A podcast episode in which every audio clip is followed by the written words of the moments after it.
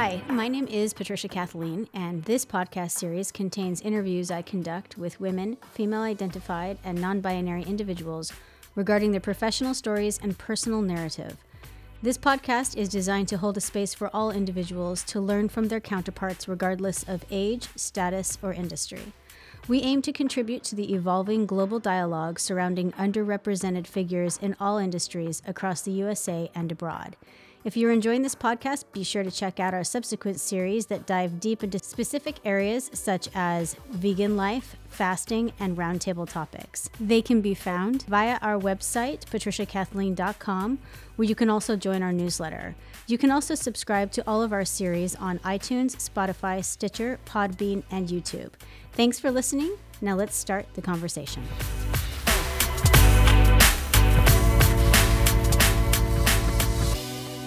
Everyone, and welcome back. I am your host, Patricia, and today I'm sitting down with Chana Janelle Ewing. She is a founder, entrepreneur, and author. You can find out more on her website, chanaewing.com. That is C H A N A E W I N G.com. Welcome, Chana. Thank you for having me, Patricia.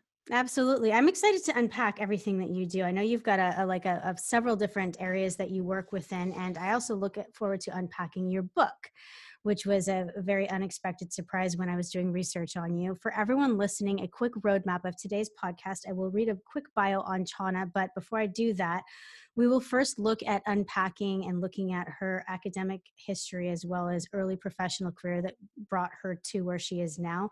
And then we will look at unpacking um, her different endeavors, namely uh, Chana's book, An ABC of Equality then we will look at her company titled Genie and the interesting pivoting point it is at now.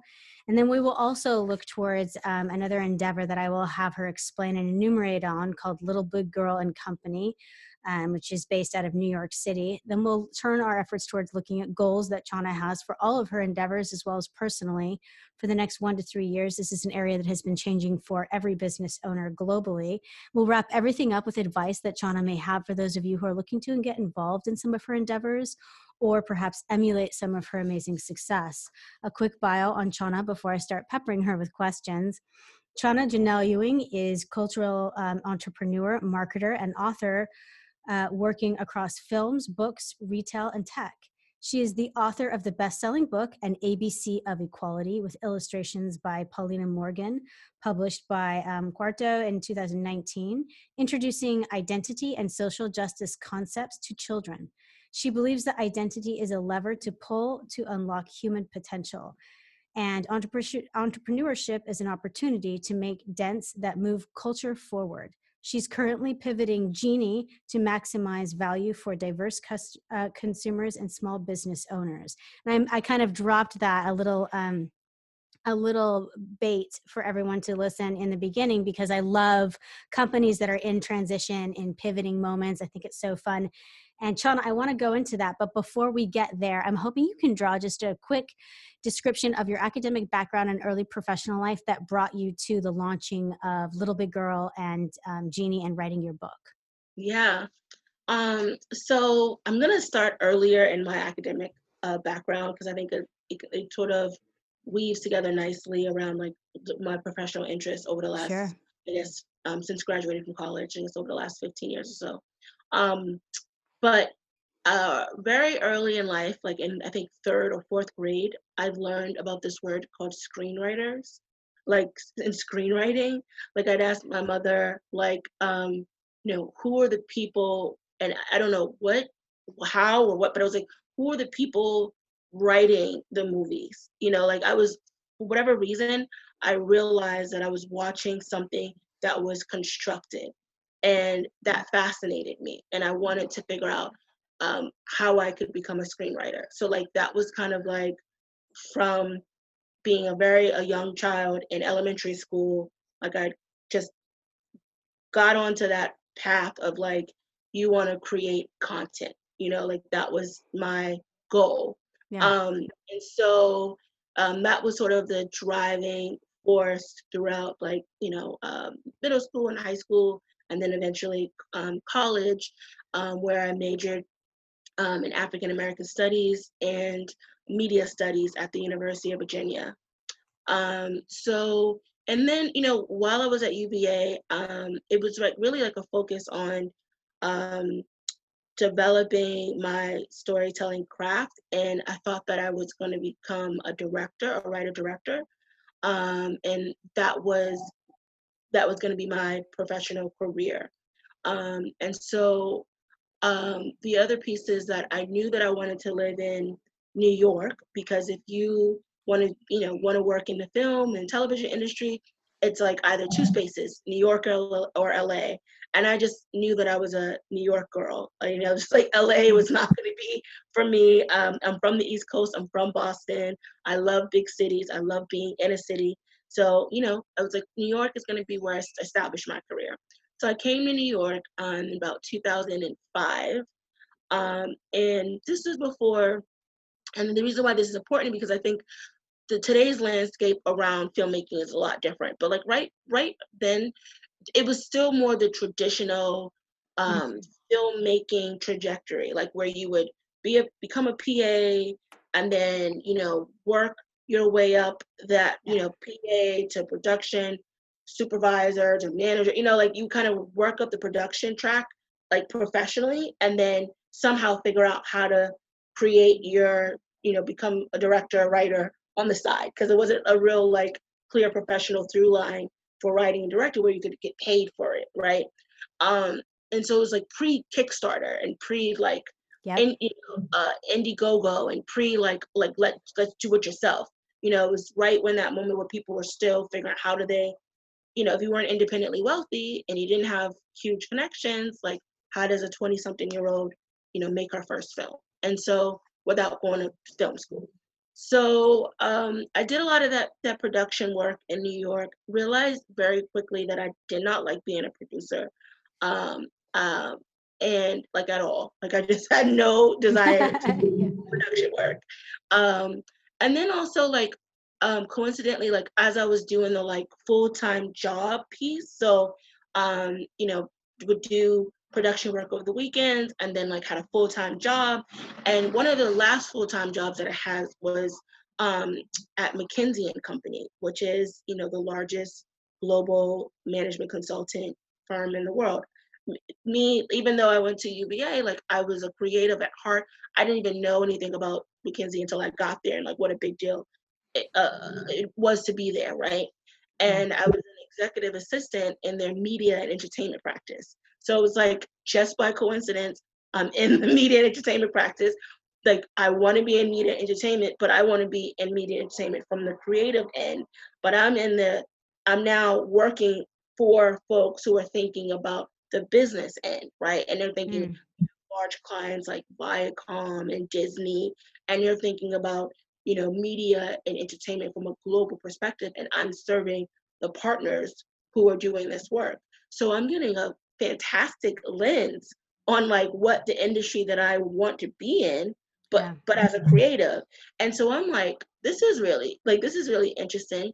And another thing that was interesting to me was that like the partners maybe a few years older than me, you know, like they were like, you know, my yeah. eight, eight mates, you know, and it was like, okay, this is interesting. These folks are like you know, using their brains, using their creativity in some ways, because management consulting, there is some creativity there. And, you know, they're they're basically getting paid for, to use their minds. And I thought that that was like cool. I had not even didn't even know that was even a possibility as a career, you know.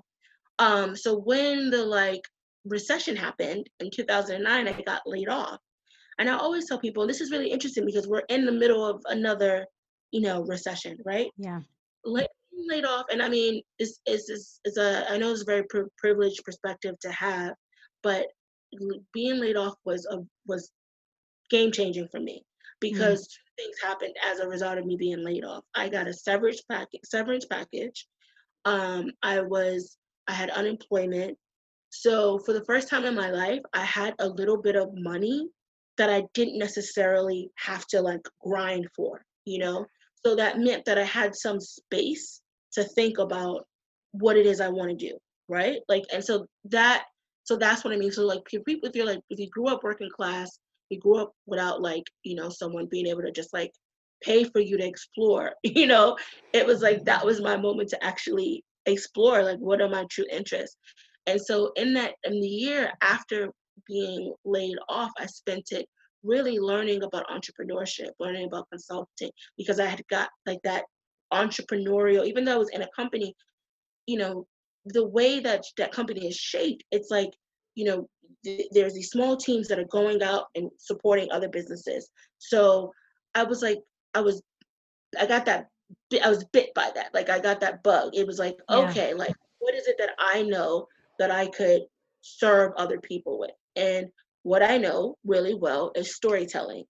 And so I that's where I decided to develop Little Big Girl. And it was like our first initial piece was we were going to use um, the hero's journey, like just really simple. We were going to utilize the hero's journey to help small businesses tell their stories online. And like that was it. Like, you know, we would this was like 2009, 2010. Everyone's feeling like I need to be on social media. How do I be on social media? It's like, Yeah. all right, well, you can create a narrative around your business and connect with your consumers using the hero's journey as a um, as a kind of um, a form. And Okay, so, let me grab you really quickly right there just to get some logistics out of the way for all of our nerdy listeners. So 2009, 2010, Little Big Girl launches. Were you the sole founder? Did you yeah, take any funding or did you bootstrap with that severance package? And um, who were some of your first clients? yes. So um, I took no funding. It was a services company. Um, I think you know I don't think there, there's not a lot of like um, uh, funding resources for service-based companies. Right. Um, but I yeah, I bootstrapped with the money that I that I had from uh, my severance and you know pulled a little bit out of my 401k. I figured, hey, I was like I don't know, um, late 20s at the time, so I was like, oh, like I'll make up for this at some point. you know, like you know, like I was like you know just yeah. thinking about like how I can get going. You know, Yeah. um, and I um Your first my first client? client um was the was this entrepreneurial program that I was in. So I was in this program called Ladies Who Launch, hmm and um, I don't know if you're familiar with them, but they are um, I don't know if they're as active anymore, but essentially they were at that time they were this like sort of global organization that taught eh, uh, uh, women how to become entrepreneurs, um, and they had like this membership community online, and so it, like seeing another opportunity, I was like, well, you all have this great community. The social media doesn't seem to be as tight between the online community, the offline events, and um, the social media handles. Like, you know, would you want? Would you be open to me? You know, coming, you guys, me coming on board as like your uh, digital marketing strategist. You know, you guys will be my first client.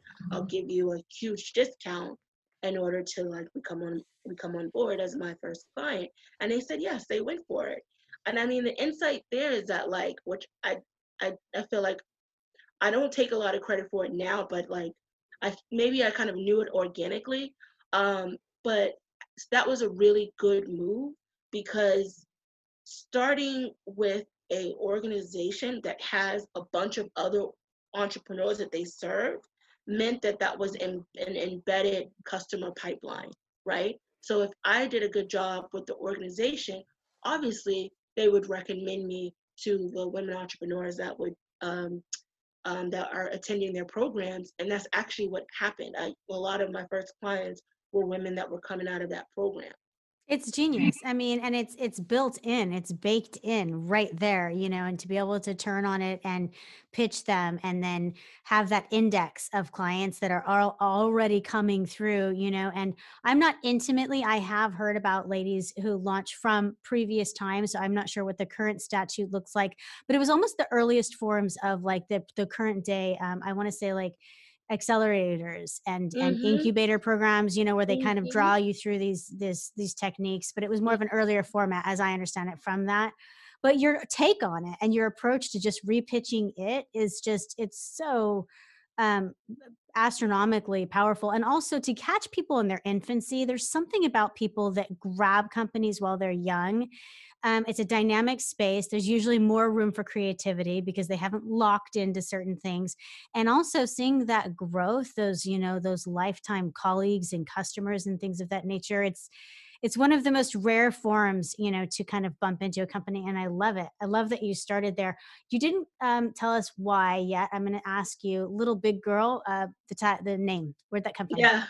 Um, so I mean, I guess like um I have this picture. I don't know if you got a, if you had a chance to look at the logo, but that picture is like a the logo is like a picture of like the top of my head in like a fro, but it's my a baby picture um of me actually that's illustrated.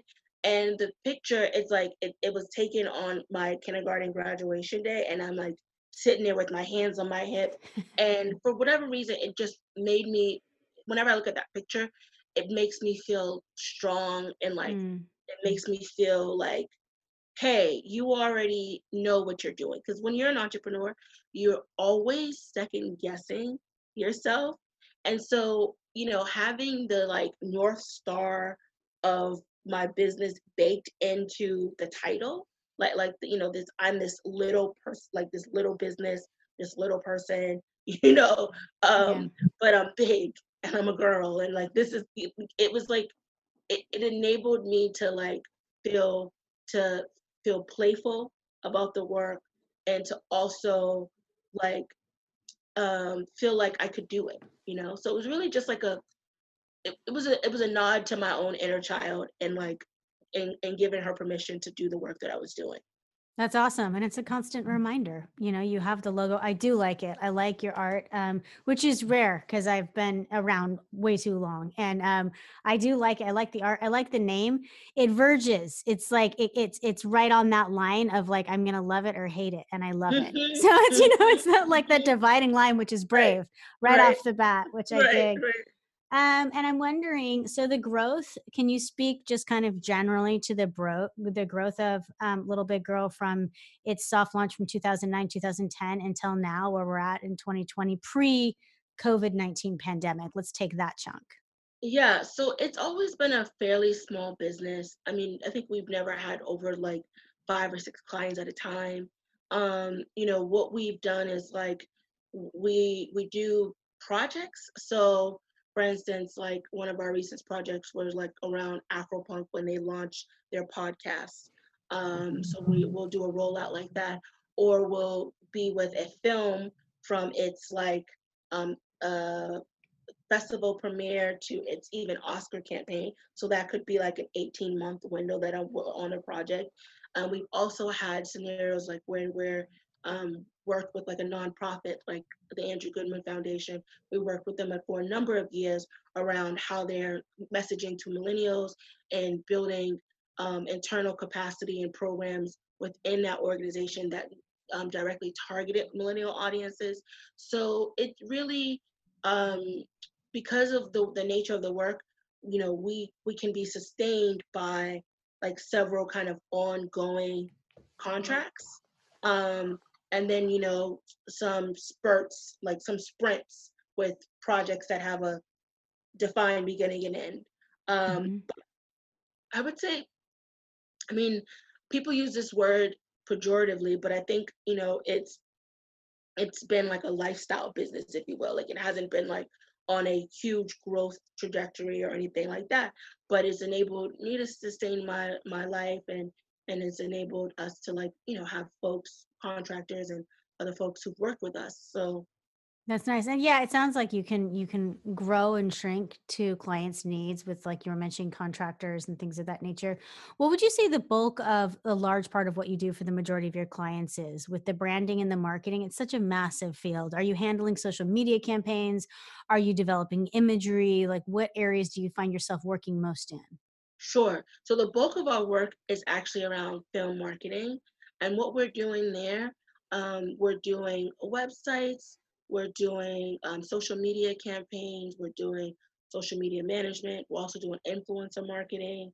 Um, we're just thinking about, we'll, we'll typically will work in collaboration with like an impact producer who is thinking about how to get that film out to different partners and and we're thinking about so while they're thinking about how to like how that um film is engaging partners and communities and building community, we're thinking about how the how the film is engaging general audiences. So like what's the messaging for a general audience?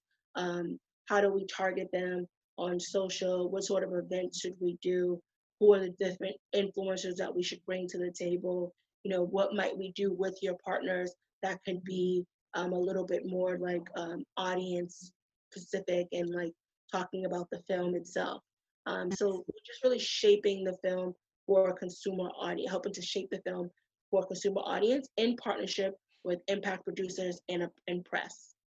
Yeah, there's a lot of moving parts there. It's got to be really customizable, right? It depends on Mm, the project as to which area you push harder on. That's Yeah, on the interesting. film. I want to pivot right here since we're talking about, you know, um, film and, and, and cultural changes really quickly and talk about your book, which um, at first, at first blush, when I went to um, buy it and look at it, I thought it was going to be an adult book. I just didn't have any reference or anything else. Um, because the name um, for me, knowing that you were an entrepreneur and this founder, I, I had assumed it was almost going to be this how to woman's guide or I don't know, something like that. And so I was shocked to find a children's um, board book. And um, and I love it because I think it's so necessary, and it's just beginning what I see to be a new wave of children's books coming out and um, I don't think we can get enough to them. And because it's not that long, I'm going to ask you to kind of walk us through it. But it's called an ABC of Equality, and um, it it starts out with very it's very very uh, friendly, appropriate across all, even the youngest children's ages, and it goes through the ABCs and it starts to assign a value to each letter, a word value, and then it kind of enumerates on that, and it brings it into this societal like environment within a paragraph and then it goes to the next letter. Is that a correct like observation? I love your description. I'm actually going to that description. I love that. I like. I love the idea of. It's like I've never heard heard anyone describe it quite that way. That it assigns a value to each word and then enumerates and then like uh, and then draws to society. Like I think that's like really a perfect description. Well, and it's genius for me. That's exactly how young brains, um, audience members who's who have been listening to me for a couple of years now know I have four children, and um, I knew nothing about um, educating children, uh, but um, when I started having them, there were no classes taken. But what you learn very quickly is that you have to place things in a value in an environment.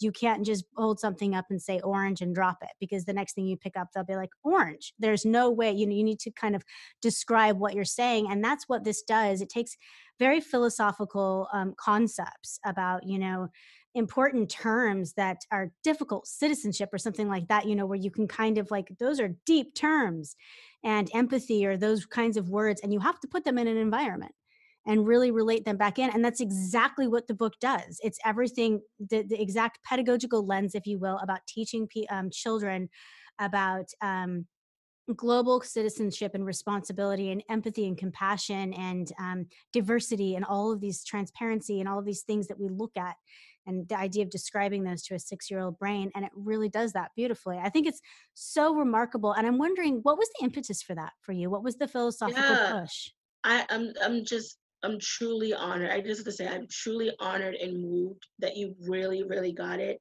I like. I'm just like honestly, I'm like taking a moment because it's like oh you good really, really got it. And so thank you so much for so for spending time with it. Um so um so the, the first thing I like to tell people is that it actually was an opportunity that came to me. So uh I'm a I'm not a religious person, but I am I have just to give you a sense of like how woo woo I can be. I have a Monday uh sessions that I do right now with a group of friends that it's that's called um let's get metaphysical. so nice like yeah kind of like how woo woo I can be, meaning that like there there's work that you do, but there's also you need to leave space for the universe. Leave leave space for just magic to happen, right? yeah And the this book was literally one of those open spaces that just dropped in my lap. I literally looked in my on my in my inbox one day in 2018 and there was a, a note from a publisher that said, "Hey, are you interested in writing a children's book?" And I was like, like okay. I had to look them up to mm-hmm. see if this was real. I actually thought it was like Yeah. one of these like spam emails, and I looked them up. They were real. Prolific publisher of children's content. So then it became like, well, why me? You know, because you don't you it, it you have to the whole like insecurity around like, well, I didn't I didn't position myself as an author, but actually I've been calling myself a storyteller my entire life. Yeah. You know, like so it it it makes sense. But I, I was it, because I didn't actually actively pursue it, it felt um like can I step into this moment? Can I do this? Um, and so they had the idea. They were like, you know, we want to do a children's book about equality, and we want to know if you would like, if this is something that you'd be interested in. And so we had some conversations, and it was like, yes, I will do this. Like, let's do it. And so, in terms of the construction of the book, it is for children, but like, if you can, I think that it's my idea when writing it was that it, it was going to be a, a book that a parents were going to read to their mm-hmm. children. So for me, I'm I was always thinking about that first audience, which is the parent. You Mhm. know, I'm I was thinking about not necessarily it was like how does a parent think about how to talk about these terms in the simplest ways possible? And so that is the way I approach the book. And I think about it as a bit of like cultural um, instigation, cultural intervention, you Mhm. know, cultural um, uh, uh, inspiration. You know, like I, I want parents to look at the book and be like, wow, I can do this. I can think about how I am thinking about belief and race and xenophobia. Like, you know, it's a lot of the words are words that you may not even like. Before writing the book, I might have known all these terms just intuitively because as an adult, but I didn't necessarily, if you had asked me before, like how to quickly describe xenophobia, like I would have, you know, like I would have kind of Yeah. told you from this large, you know, big conversational piece, but I wouldn't have been able to drill down. And so it's like, how do you drill down on the term and on the conversation and then be in conversation with yourself, but also with your children around these ideas? It was, and that's delivered. You know, it's it's awesome because that's how I received it. Um, and when I when I read it to my child, that was exactly it.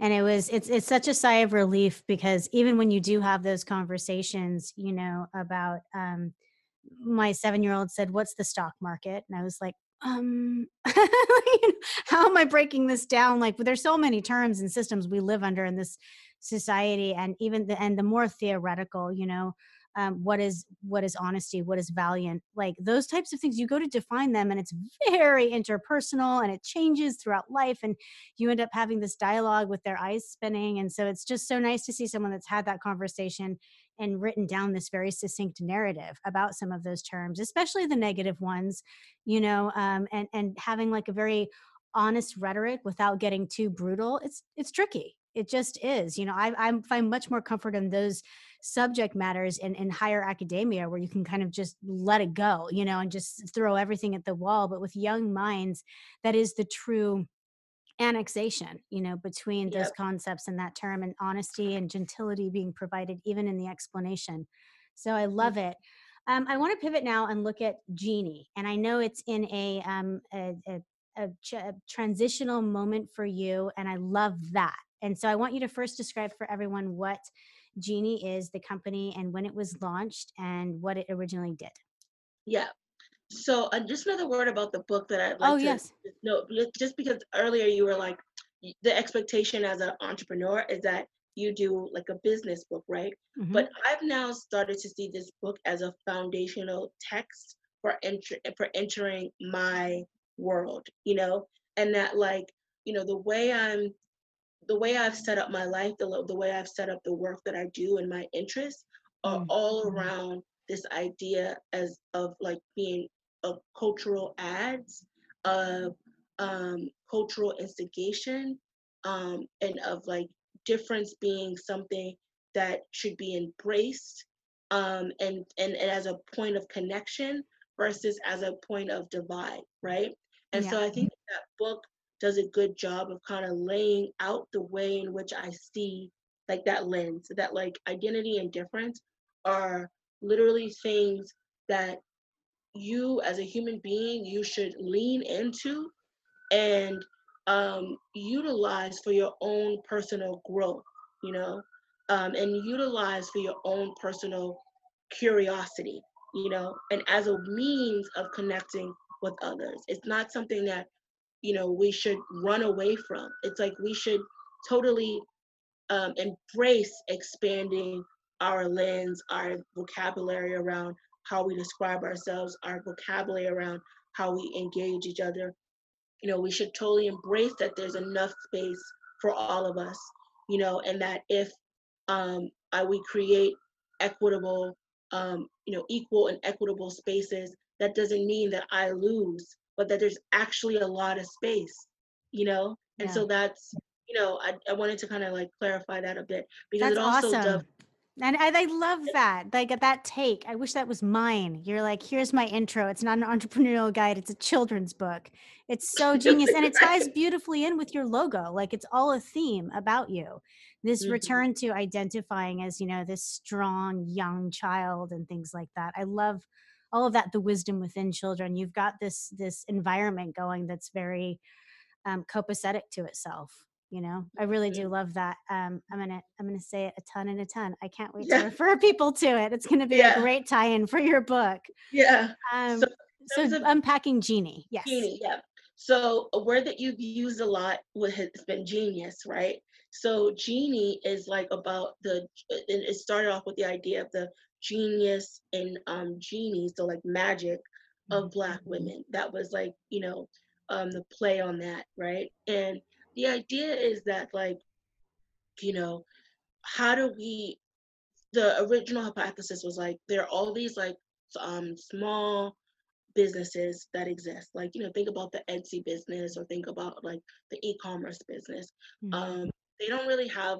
that many platforms for sharing their products like what would be how could we do that um i was really interested in like that piece and then the other piece around um, uh, celebrating uh, the stories of Black women. I before Genie I started doing this thing called Michelle o Brunch for fun, um, and we started that like literally. That was I think yeah, that was 2009, and it was really when Michelle Obama became like started, around her inauguration when she got into the White White House. Right, yeah. I was so excited about her and her this new sort of model that was on the public stage, you know, of what what a black woman could be, like a new. I feel like she was starting a new mythology, really.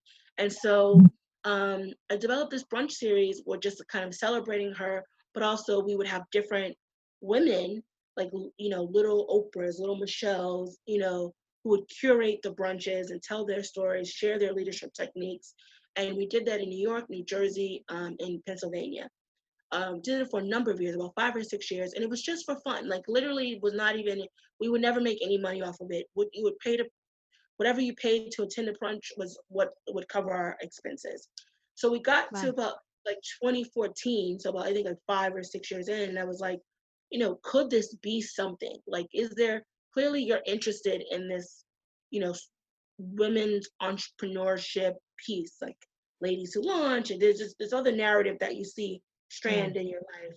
Could this be a thing? And I looked at the subscription box model and I was like, well, what if we package that brunch? Like we gave you the the inspiration, the product recommendations, the storytelling, and we could ship it to you, you know? And so that's that's the that was the genesis behind Genie Box. Um, and so it was a subscription box company that we launched in 2016 um, the idea was that we'd have little Oprahs, little Michelle's, and their favorite things. We'd have a different woman curate the box featuring her favorite products. So we'd do two things. One, you know, increase the visibility of these influential women and their stories. And then two, uh, increase the sales capacity of small businesses by diverse um, by diverse founders. Um, and so we did that until like our last box shipped just last year. So just about three years. Um, not uninterrupted though, mind you. Like there was plenty of challenges in that business. Yeah. You know, didn't ship monthly like I would have loved to. Um, it was again another self-funded endeavor. I was using the money from Little Big Girl to support Genie Box. Yeah. Um, and you know, we we didn't really go out for funding until last year because you know one of the things that we realized early was that hey, people would consider this to be a niche audience, so they're not going to necessarily want to back this company based on the fact that we're like dealing with a, a niche audience. And so we did get a little bit of angel funding last year um, through uh, Pipeline Angels, um, who is a, you know, I can't recommend them enough um, for anyone who is thinking about doing, um, you know, doing an official like raise for their for their startup. Pipeline Angels is a group of women, uh, women and non-binary folks who invest in women and non-binary folks. Um, and they invest in scalable companies, but they also invest in like, say like a, you know, food and beverage or fashion business. Like it doesn't have to always be like a high growth tech company. Um, so people should look into Pipeline Angels. But all that to say is, you know, we got to the end of last year and we thought about, okay, you know, where where do we go from here? Um, so this is even before COVID. You know, we're like, you know, been doing this for a little bit. Um, our margins have been really small. You know, um, there are a few opportunities here that we see in the business model. One was we noticed um, this beca- became an advertising channel for larger companies who were interested in doing multicultural um, marketing. You know, they want to do Yeah. multicultural advertising. We noticed that. Um, we also noticed that we were, you know, providing a discovery vehicle for consumers who wanted to shop their values, who wanted to shop from women and diverse folks who wanted to be able to like have an easy way of doing that. So we knew that we were kind of serving those two needs in the marketplace. And so just kind of like, could there be a bigger business model, you Mhm. know, such that our margins our margins would be healthier and also um, there would, you know, we could develop a high growth company. And so we've been on that that pivot journey for about six months now, and we are um, near ready to release our sort of MVP version of the new model. Um, but I can't say exactly what that will look like. But I think you could tell from the two problems that we're trying to solve, which is, you know, um, creating an opportunity for diverse business owners to reach consumers, Mhm. um, and also create an opportunity for larger brands to connect with multicultural consumers. So, you know, i- i- i- you know, we're building a marketplace around those two ideas, and you'll see more in the coming months. Yeah, that's a good teaser. That's exciting anyway. I like that. Um, and anyone who's who's wanting to follow that, like we should definitely. Do you have a favorite social media platform that people who are Twitter, yeah, Twitter or Instagram. I've been a little quiet on both, but like Twitter or Instagram, what are your handles? Also at Chana Ewing uh, on both, so at C H A N A E W I N G. Cool. Yeah, that's awesome. I can't wait for a good launch, especially right now because nobody's launching when they said they would. So anyone who's going to, I'm like, no problem. I'll wait.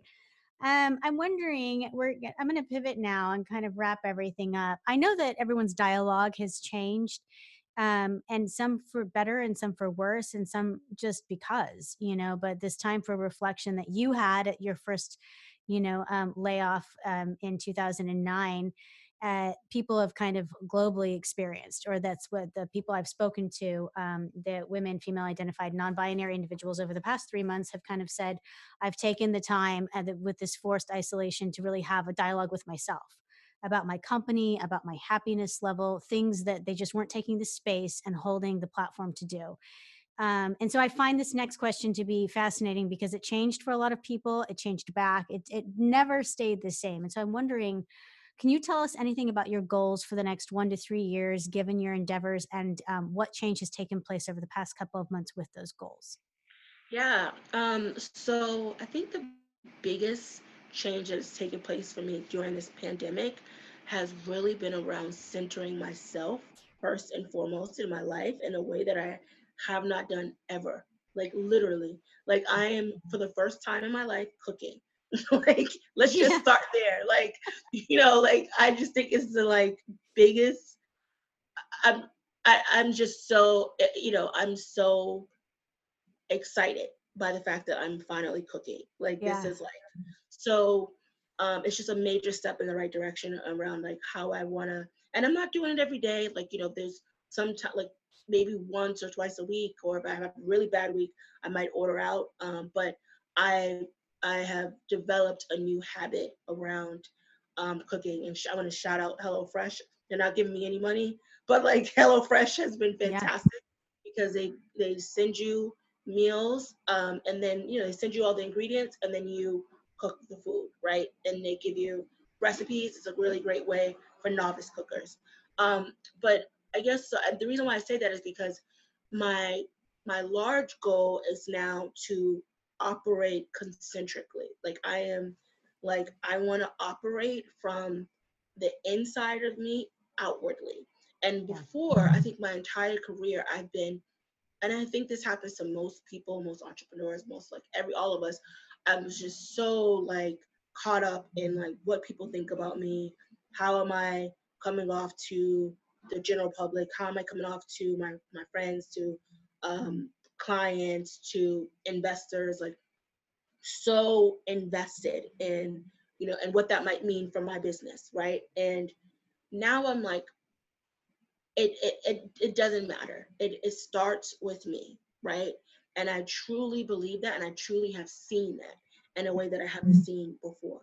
Um, so my biggest goal is to hold that, hold on to um, keeping myself centered and central in my own life and listening to my own wisdom and my own advice around how to take care of myself. So that's my first and foremost goal. Second to that is continuing to build and grow the communities that I've um, nurtured before the pandemic, but definitely within this space. So one one one such example is that like I created a, a peer group of other entrepreneurs, and we meet every Saturday around um, developing our business, so such that we continue to survive and also thrive post pandemic. And so I think that you know creating community, creating team uh, for my businesses um, are, are like my kind of my my like immediate goals you know like um yeah.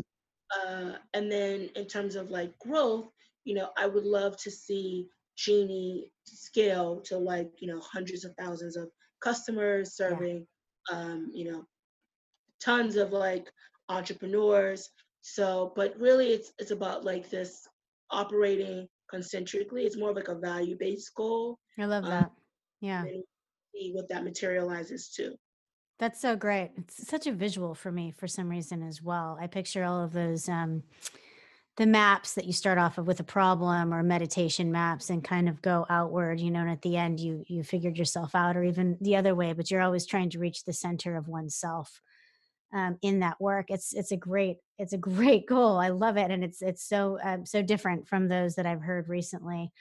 Um, and I'm going to wrap everything up today with um, a question about advice that I post to um, every person I speak with. And I'm curious if a young woman or female identified or non binary individual, essentially anyone other than a white man, walked up to you tomorrow and said, um, listen i you know i've had this history i had this dream i wanted to get into writing i was going to do film work um, i came to new york and I wanted to get all of these things done. I'm keeping my mind open. I'm looking at it from every different angle. I'm doing different things. I think I'm going to start my first company right now. What are the top three pieces of advice you would give that individual knowing what you know now? Hmm. So, the concrete piece of it is uh, get a bookkeeper and accountant early on. Um, uh, so so and it, the piece around that is basically um, get people on your team that you don't that, that are not your skill sets. So even if you can't necessarily hire, you know, you can't like necessarily um, bring on folks as employees, figure out a way to get folks around you that are not your core skill set. So if that's like, you know, trying to find a friend's mother who's also a bookkeeper, or it's like, you know, trying to find an intern who can, who's an MBA, who's a, you know, CFA, you know, working their way to be a CFA. Like, I, I don't know, like find a way to surround yourself with people who who have disciplines that are not your own. So that would be one um, if you're about to start a business. Um, and like in, in disciplines that are not your own that really impact your business could be like finance, legal, you know, um, Yeah. Like any of those sort of domains that may not be your core competencies. Um, so that's one. Um, two is follow your um, your inspirations. You know, like really follow them. I love um, uh, Tobi, who is the founder of um, Shopify Story. He's like, you know, he was into snowboarding and gaming. You know, the gaming taught him how to become a coder, and then the snowboarding was like, oh, I want to build a snowboard shop. So in those two things, he then built he like his shop, his e-commerce platform that he built for his own shop was so good that it was like, okay, well, maybe we can build this for you know millions of shops, you know, and that became Shopify. So Yeah. it's like had he not like if he had not followed his interests, he wouldn't be Amazon's competitor today. you know what I mean? Yeah. So it's like so follow your interests even if they don't seem like they um, make a lot of sense or they don't necessarily or they're not traditional. Just follow your interests. Um, and the third thing is build a community. Stay connected to community. You know at all levels. So you know you want you want advisors, so people who are a few um, head few years ahead of you or have some who've done what it is that you're that you're doing or think that you might want to do. Um, you want peers, you know, so you want people who are right in the trench, trenches with you. Um, you want friends who don't have anything to do with what you're doing, maybe, and you want mentees. So you want like you want a real 360 degree community around you as you build out your vision. Yeah, I love those. It's true. And you kind of cover every aspect that I think is really important when you are starting out. So I've got number one, um, get a good bookkeeper and accountant, meaning um, get people on your team that have skill sets other than your own that you're going to need. Number two, follow your inspiration. And number three, build and stay connected to your community because those are the people that you're going to be functioning in. I love that. And I think it's so true. And those, the, the approaches everything um, from all angles. And Chana, we are out of time today, but I want to say thank you so much. I really appreciate you taking the time. I know that everybody's firing on all cylinders right now, and I really appreciate um, your candor and your time and all of your rhetoric and story today. This has been a, a complete pleasure, Patricia. I really appreciate your thoughtful questions and the time you spent with me today. Absolutely. It was my pleasure. And for everyone listening, we've been speaking with Chana Janelle Ewing. You can find out more about her and all of her endeavors on her website, Chana Ewing. That is C H A N A E W I N G dot com. Thank you for giving us your time today. Thank you for listening. And uh, please stay safe, stay well. And until we speak again next time, remember to always bet on yourself. Lunch.